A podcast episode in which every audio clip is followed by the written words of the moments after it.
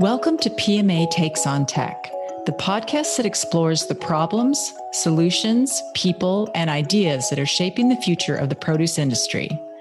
I'm your host, Bonnie Estes, Vice President of Technology for the Produce Marketing Association, and I've spent years in the ag tech sector. So I can attest, it's hard to navigate this ever-changing world in developing and adopting new solutions to industry problems. Thanks for joining us and for allowing us to serve as your guide to the new world of produce and technology. My goal of the podcast is to outline a problem in the produce industry and then discuss several possible solutions that can be deployed today.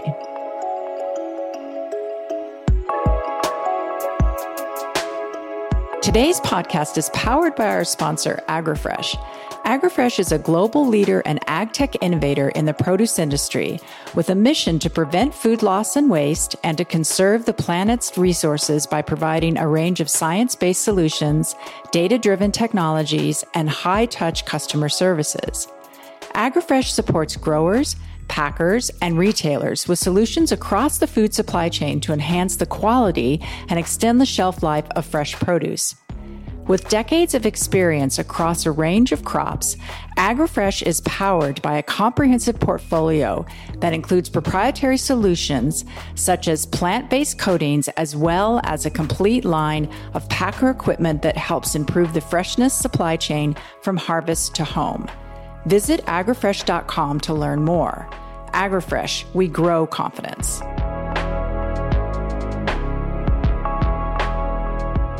Today, we will hear a recording of a fireside chat I had with Nate Storey, the Chief Science Officer of Plenty at the 16th Annual Canadian Summit on Food Safety 2021. At the end of the conversation, you will hear a Q&A that I think you will find interesting and was worth leaving in. We will talk about food safety at Plenty and in the CEA space. When indoor ag was first getting going years ago, many companies, not saying Plenty was one of them, positioned indoor ag as us versus them being outdoor growers, and that indoor was better on many dimensions, food safety being one of the big ones. Plenty and most of the other indoor companies talk now about growing the pie, that producing more fruits and vegetables in different ways is better for everyone, indoor and out. Nate talks about the problems both sectors face in transparency, technology adoption, and labor. Let's jump into this very candid discussion about food safety and technology.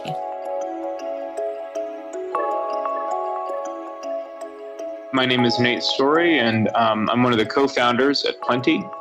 Plenty is an indoor farming company, so we grow food indoors under artificial light. These are in big warehouses, basically. And we're able to condense a lot of production into a very small amount of space. So we got started because we felt like we needed to grow the world's capacity to grow fresh fruits and vegetables. You know, in the United States, we're incredibly blessed. We have a lot of farmland. We have a lot of agricultural capacity. Other parts of the world are not quite as fortunate. And as we start to think about a global population that's much larger than it is today, the need for fresh fruits and vegetables is only going to grow. But the capacity that we have today, you know, running full bore 100% for the next, decades won't be able to keep up with that demand. So that's why we started Plenty, to meet that demand with this new source of supply. So, our farms are very large. They, we're growing on these vertical plains. It looks kind of like, you took a field and you stood it on its edge and put another field back to back with it. And, these are very big, very complex farms, but they're pretty awesome. They allow us to control everything. The environment's completely controlled. Our day length is controlled. Nutrients. We're able to exclude pests. We're able to collect a lot of data. In keeping with the theme of these conversations. And we're able to understand a lot about plant growth in our systems and produce a product that's really, really pretty great day in and day out. So we produce that product and we sell it, and people get the same thing every single day when they buy a Plenty product. And what are you growing? Let people know, like, what crops are you growing now and what crops are you planning on growing in the next couple of years? Yeah, so right now we're mostly focused on leafy greens. Most folks in the space start with leafy greens because, they feel like an easy crop to grow. You're focusing on that primary production. And but we have been working very hard on strawberries. We've got a partnership with Driscoll's developing strawberries for indoor production. We've been working very hard on tomatoes. And we've got a few other crops like raspberries and a few other things in the works. So I anticipate we're going to be taking a lot of new crops to the world over the next few years. And how many farms do you have now? So right now we have 3 farming sites. So we have basically our R&D farm. This is our advanced research facility in Laramie, Wyoming. And there we have around 50 discrete environments that we use for plant research. These are relatively small production spaces, but other people call them farms. I think we'll just call the whole complex a farm site. We've got the South San Francisco farm, which is our pilot. And we're growing there in South San Francisco and distributing to a number of stores throughout the Bay Area. And we're currently in the process of building the Compton farm, which is, kind of the first instance of this very, very large farm. It's also probably the smallest farm we'll ever build. Oh, interesting. And when are you projecting that will be completed in Compton? We'll be finishing that up towards the end of this year and bringing it online. Yeah. Great. So this conference is about food safety. How do you think about food safety at Plenty? Yeah, food safety is something that we spend a lot of time and money and attention on. I think, it's become one of these things which is one of these top concerns for consumers. You know, when they buy product, it used to be the assumption is this is a safe product. I think that that's still generally true, but, there's been a lot of food safety recalls. There's been a lot of kind of things in the news lately that I think have people questioning safety. And so, at Plenty, this is, we recognize that that's like one of the most important things that we can be focused on. I will say, we've got a fundamentally different kind of problem compared to folks who are growing in uncontrolled environments. So, you look at a lot of the food safety recalls of the last few years, and a lot of them, had nothing to do with best practices in some instances, right? Or they're totally uncontrolled things, right? You've got a wild boar that walks through a field and poops, right? Like, how do you control for that? So, at Plenty, we have a very different scenario. We can't have a wild boar can't walk through our farm, right? Because it is inside of a building. It's locked. People are using key cards to get in and out of the farm. They're gowned up from head to toe. We're able to practice really excellent exclusion practices. So keeping pests and pathogens out altogether. So I guess all of that to say, it's a very different problem that we have to solve compared to someone who's, say, trying to grow in the field and trying to keep wild boars out, right? So all of that to say, we think a lot about prevention and risk management, sanitization, exclusion, cleanliness, like all of the components that keep our produce very, very clean. Human hands don't touch this stuff because we've automated many of our processes in an effort to kind of eliminate all of the potential points of contamination in the growing and processing process. We practice really good traceability so that if something ever does go wrong, we know where and how. And then we've got, testing and analysis that's quite aggressive. And I guess the thing that I'd say there is, testing is getting a lot better. But testing and traceability go hand in hand, because you don't want to be using traceability to diagnose, to try and find the source of a problem that's exposed by food your consumers are eating. You want to be testing really aggressively hand in hand with traceability so that you can catch anything before it ever occurs. And I guess the last thing I'd add is, again, in keeping with this idea that we've got a very different, in some ways, a much simpler problem to solve. Our supply chain is not complicated.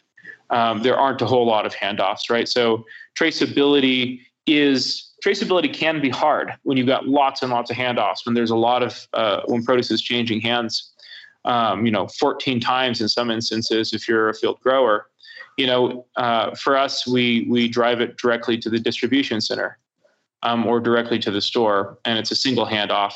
So traceability for us is much simpler. It has more to do with process steps than it does to do with, you know, who had it, provenance, right? Who had it at this point in the process. Do you think that's going to get more complicated as you get bigger and you have more farms? Is that going to become more complex, and how will you deal with that? I mean, I think managing those farms becomes more complex, and the number of instances grows because we now have more farms. But as far as the actual process, the process itself doesn't get more complex. So if you think about it this way, if I was growing in a field and I had a farm in California and I'm managing multiple fields, but we're kind of aggregating all of that produce at the packing, at the packing stage, and then shipping it out, and it kind of changes hands half a dozen times across half a dozen different retailers, and ends up, you know, in stores kind of all over the U.S. That's still quite complicated. Whereas with the Plenty farms, because we're very close, generally relatively close to the distribution centers, each farm is going to be servicing certain distribution centers, certain stores. So when you look at kind of like the nodes, if you're to diagram it out, you know, the farm to distribution center to stores, you know, compared to, you know, the insane logistics problems that many of the field growers have to manage, it's a hard problem. Our problems are relatively simple. There's just not that many exchanges, right? There's not that many transactions. Yeah, that makes sense. Are there any problems that the Plenty or anyone else that's in kind of controlled environment ag has around food safety that are different than outside? Like, are there problems that are more unique to CEA growing around food safety? Yeah, I mean, I think if there are, they're more around process steps. But even then, I think I don't think that indoor necessarily has any more or any less problems. I think that's simplification of kind of the idea of how pathogens could get into the system. Like, everyone has to be vigilant. Everyone has to be really careful. The difference is the simplicity of the system, right? And the ability to measure. So I think if there's one thing that's probably true for indoor growers, or Plenty at least, is we tend to over-index on testing. So because we have this super tight contained facility, because we have these really well-defined process steps, we're able to test with more frequency and more often. And, you know, like, one of the drawbacks of testing is that you learn things, right? Yeah. You actually have to do something with that data. And so, I think the reality is, like, we just have a much more granular view of, say, the microbiology of the system. And even in systems that are super sterile, there's always a microbiome. Right. Like, no matter what, you know, germ theory, everything is everywhere, right? And the reality is that no matter where you go, no matter what kind of a system you're working with, there will always be a microbiology. So we just need to make sure it's the right microbiology. You know, is it safe? Is it a good microbiology? And so all of that to say, you know, I think, you know, for a lot of field growers, the testing equipment just doesn't exist to engage in the kind of testing that we can engage in a controlled facility with a lab on site, right? Like, it's a different scenario. And I think that lack of information in the field is both represents a risk in terms of, not necessarily always knowing what is in or on your product. It also mitigates the risk of knowing and having to respond to it, right? In ways that we just don't have enough historical data to understand how we balance our reaction to some of these things in the field. So oftentimes, you know, we end up with these scenarios where it lands on a shelf and someone gets sick, and then they do a bunch of testing, and then we've got a big recall on our hands. And that's probably that's definitely worse in the long run than testing in the field. and understanding, you know, what's going on and just holding stuff back. So what did you have to do? Like, I hadn't even thought of this, that because your ability to constantly test, and you're able to see things at a much lower level and to follow them through, what did you have to learn? And was there anybody else doing that research, or did you just have to build this whole body of research yourself of really understanding what's, you know, we've never seen this pathogen or this microorganism. It's not necessarily a pathogen, maybe a pathogen to the plant, but, you know, just that whole body of knowledge probably didn't exist before you started looking, right? Yeah, I mean, so people have been doing research on, you know, the microbiology of hydroponic systems for a while. That being said, you know, every little ecosystem is different. You know, no two are alike. They can be the exact same system side by side, and they might have a slightly different microbiology. So, you know, some existed, and it was helpful in a very broad sense and unhelpful in a narrow sense. So, you know, there's just a lot that we have to learn about our farms, right? How they behave, how they work. And, you know, they're very safe, you know, they're very safe in terms of, you know, the microbiology that we have. They tend to be, you know, closer to the sterile end of the spectrum than the super diverse end of the spectrum. And, you know, that's frankly the way we want it. You know, we clean the floors, we sterilize the equipment, we, you know, between harvests, right? Like we're sterilizing everything. So that's how we want it. That's not necessarily to say that it's a good or a bad thing. That's just the management that we approach that we've taken. And learning how that impacts food safety, learning how that impacts the microbiology of the system has been quite the learning process for us.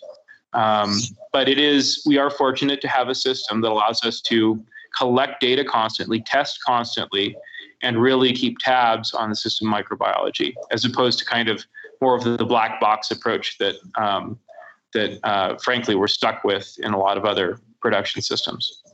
And you have everything all in one place too, which has got to be a big advantage. So you're growing, and any processing, any packaging, anything, you know, it's not moving across town, or it doesn't have to go through a bunch of different steps. And so that control has got to be a huge advantage from a food safety point of view as well.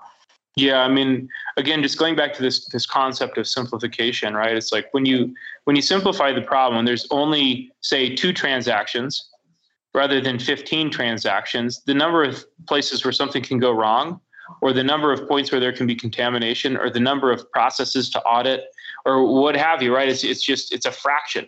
It's a fraction of what it is otherwise. So we just have a simpler problem. Yeah. So you've talked a little bit about traceability. So let's move a little bit about traceability and data. So how can traceability and enhanced data transparency make the CEA sector more responsive to food safety concerns? Yeah, that's a good question. I mean, I think the thing to point out about traceability is, you know, traceability is typically used to try and understand where a problem happened after the fact, right? It's kind of like the police, right? They show up after the crime has been committed. If you're the person getting robbed, the cops aren't that helpful in that moment, right? And so traceability is kind of the same way. You know, usually something has happened, and you know, we've got a recall, we've got something on our hands, and we've got to go back and figure out in the produce industry, right? So. At Plenty, we've kind of taken a little bit of a different approach, and we've said, you know, traceability is very helpful in terms of food safety, yes, and always managing our food safety. But it's also very helpful at managing our system and our system efficiency. So for us, traceability is as much about system efficiency and material management as it is about human health and safety. And, you know, I think the thing to point out there is in most systems, traceability, again, is kind of something that's helpful generally after the fact. At Plenty, because we're able to pair it with this testing, right? Constant testing, just constant testing. it becomes a tool for really rapid diagnoses. If we see something that's, you know, weird or off, or if we see a shift in system microbiology, or if we see ATP counts go up somewhere, right? So we basically have a unique opportunity to leverage traceability. And the other thing that I'd say is, you know, we've simplified the traceability problem at Plenty with our architecture, right? So it's not like we're coming into an existing system that's already complex and trying to bring a traceability system to try and understand a super complicated thing. We basically just said, hey, what's the more simple form, right? How do we get to a more simple form? And that doesn't make traceability obsolete per se, but it does make it maybe a little less critical to understanding the system, right? Because the system is just more understandable. It is simple. Mm-hmm. There's only a couple of transactions there. So, I mean, I guess, you know, that's how I would describe, you know, our approach to traceability. You know, consumers want honesty. Consumers want transparency. Consumers want to know that their food is safe. And, you know, I think we've used labels for a very long time to try and communicate those things. But I see a world in the future where consumers want to be able to scan a barcode and see how the product was grown, scan a barcode and see who grew it, where it was grown, how it was handed off, whether or not it was cold chain compliant or not. You know, like I see a future where people want to be able to take more of a firsthand, you know, approach to auditing the food that they eat. I don't think that's everyone, but I think that's an occasional thing that people want, you know, and in a world where we're moving towards more transparency, I'd bet on it rather than bet against it. So regardless of the system that folks are using to produce, you know, traceability is something they should be investing in. I will also say, you know, the fact that we have some of the food safety incidents on the rise, I think, in my opinion, indicates we need to invest in more testing as well. So in the same vein as like pairing testing and traceability, you know, for field producers, that's something that we need is rapid, you know, modular testing. Mm-hmm. So we've been in a huge time of disruption with COVID and then some regulatory changes. How can data make the CEA sector more resilient in these times of disruption? Yeah, that's a good question. I think there's a lot of things that we can learn from like the last year and a half as it relates to resiliency and the food supply system. Some of those things have to do with things like traceability and data, knowing what is where, right? There were all sorts of logistics breakdowns the last year. And a lot of that is a data problem. A lot of that was a labor problem, right? In some places, we just didn't have the people. So investing in more autonomous systems or systems that can basically function in the absence of you know, human supervisors, that's important. And then location, you know, so at Plenty, you know, our goal has been to kind of solve these by putting farms close to distribution centers, minimizing the amount of labor, minimizing the amount of complexity that can interfere with us growing the product and then handing it directly off to the retailer. And then they hand it off directly to the consumer. Like that's the simplest possible process, right? And so, you know, when we think about resilient food systems, I think it's important to think about simple food systems. Mm-hmm. How do we just make these super complex things a little bit less complicated and reduce the number of dependencies in the system? So if we're dependent on you know, constant labor prices and constant labor supply, that's probably that's not a good bet, you know, looking forward. The other thing, you know, I think.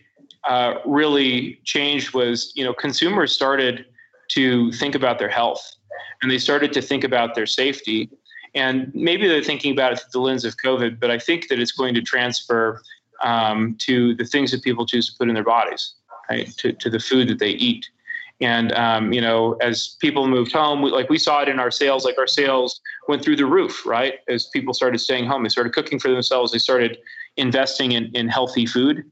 And I think, you know, traceability, understanding what they're eating, who grew it, where it came from is an important part of that decision-making process for some folks.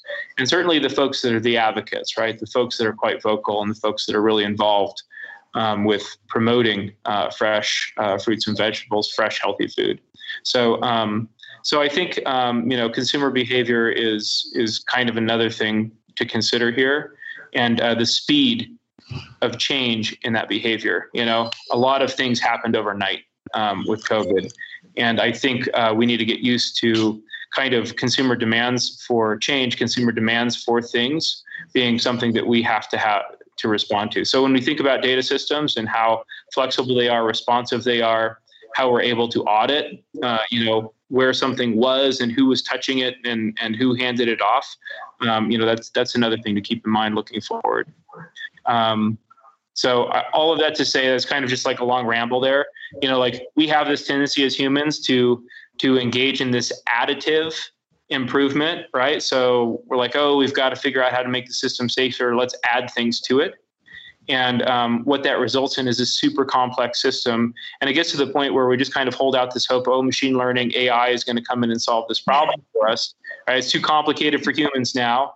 And maybe the question should be, does it need to be too complicated for humans, right? At its core, do we really need to make this thing so complex that we need insanely complex computer programs to actually help us understand it? And I think the answer at Plenty is no.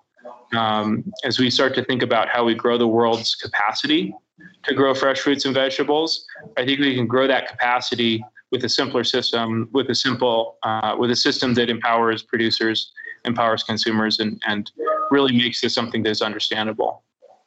Yeah, those are a bunch of different great points. I think certainly around consumers, it's very important. And we, you know, at PMA, we've seen a lot of changes in consumers and how they want to get their food and how they think about their food. And I know for myself personally, in the beginning of COVID, where you know, we went to the grocery store a lot less frequently.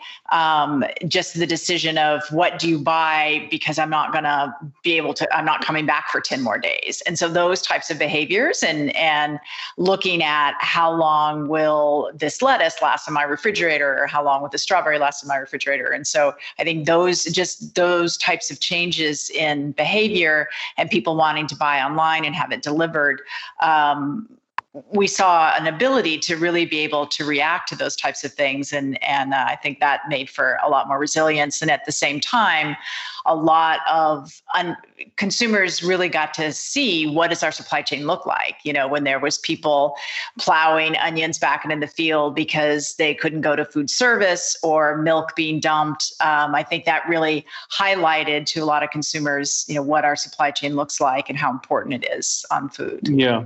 Yeah. And we're all really kind of, you know, in the hands of these complicated logistics, right? And you know, any one producer could be the victim. Yeah. Any group of consumers could be the victim, right, of inefficiencies that jump out. So. Yeah.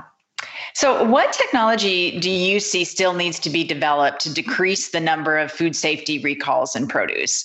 And this can be indoor or outdoor grown. Just what do you think we should be working on, you know, from a technology point of view to solve this better? Yeah. I mean, I think for me, there's probably three things that matter the most.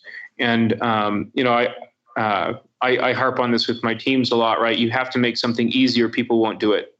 You have to make it easier, people will take shortcuts and do it wrong, or they'll figure out some way to cheat the system to make it easier.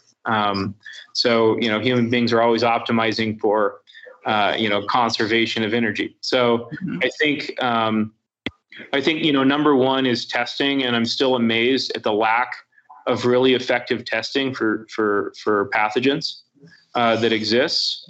So, you know, on-site type testing. On-site, that's right, in the field. So starting in the field, right? It's like, again, traceability is fine. Traceability is great, but it just tells you what is.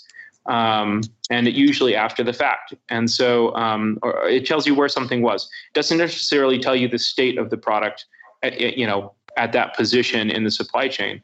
So, you know, when we think about, you know, the fundamental problem here, it's like no one knows whether there's pathogens on the product or not until kind of late in the game.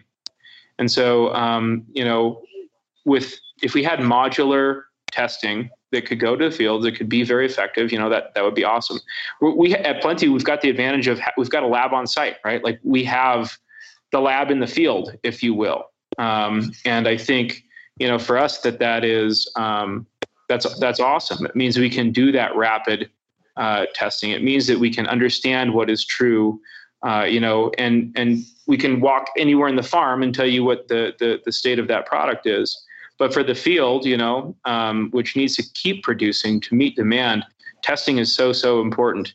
And there just aren't any great solutions today that are rapid, modular, and really effective. And then, you know, second on traceability, like this is just a super simple thing, but, you know, automated data entry. Just, you know, figure out ways to make data entry automated, fast, effective, easy for people. And the folks, especially who are in the field, you know, that's the last thing that they want to think about. Make it easy. So, you know, this is technology that already exists, at RFID tags, barcodes, the systems around managing and tracking things. And then I think lastly, you know, integrated data systems. So getting people to share their data and building data systems that transfer, you know, the folks before we're talking about blockchain, but, you know, these ways of you know, understanding where something came from in a way that's integrated retailers, producers, everyone. So these aren't Nobel Prize level technology discoveries. These are mostly adoption and just paying attention to putting solutions together that people can use, right? These are not sexy.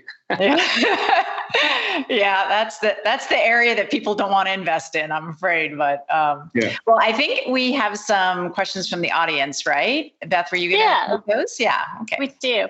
So the first question comes in from Sean Moore, who asked, "What forms of technology does Plenty use today?" Oh, that's a really big question. I mean, we're a technology company, and so there are a lot of technologies that we use that we don't work on. So think industrial robots, industrial controls, that kind of thing.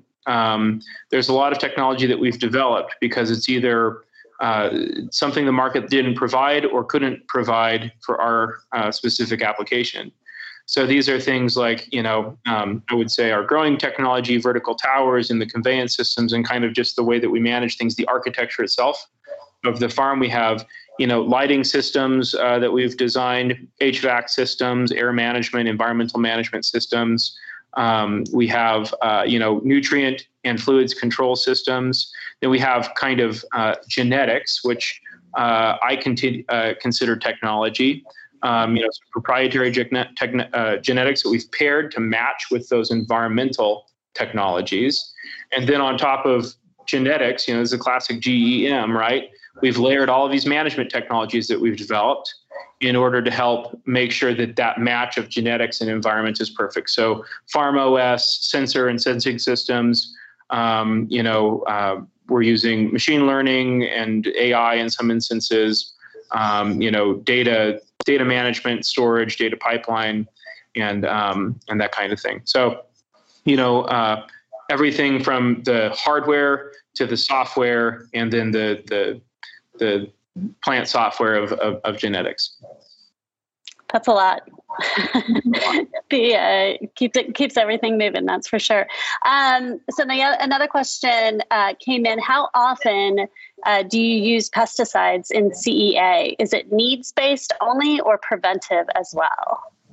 Yeah, Plenty we don't use pesticides on our crops. Again, you know, just kind of going back to this concept of simplicity. I know that's not true for all producers, but for Plenty it is. You know, going back to this concept of simplicity, right? If you can keep the pests out of the farm, then you have a much lessened likelihood of having to use pesticides, right? And then if you go like we do, our production cycle is all of about 12 days.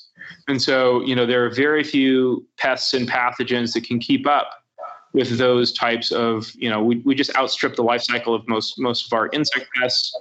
You know, we don't have weeds. So all we're left with is like fungal and bacterial pathogens.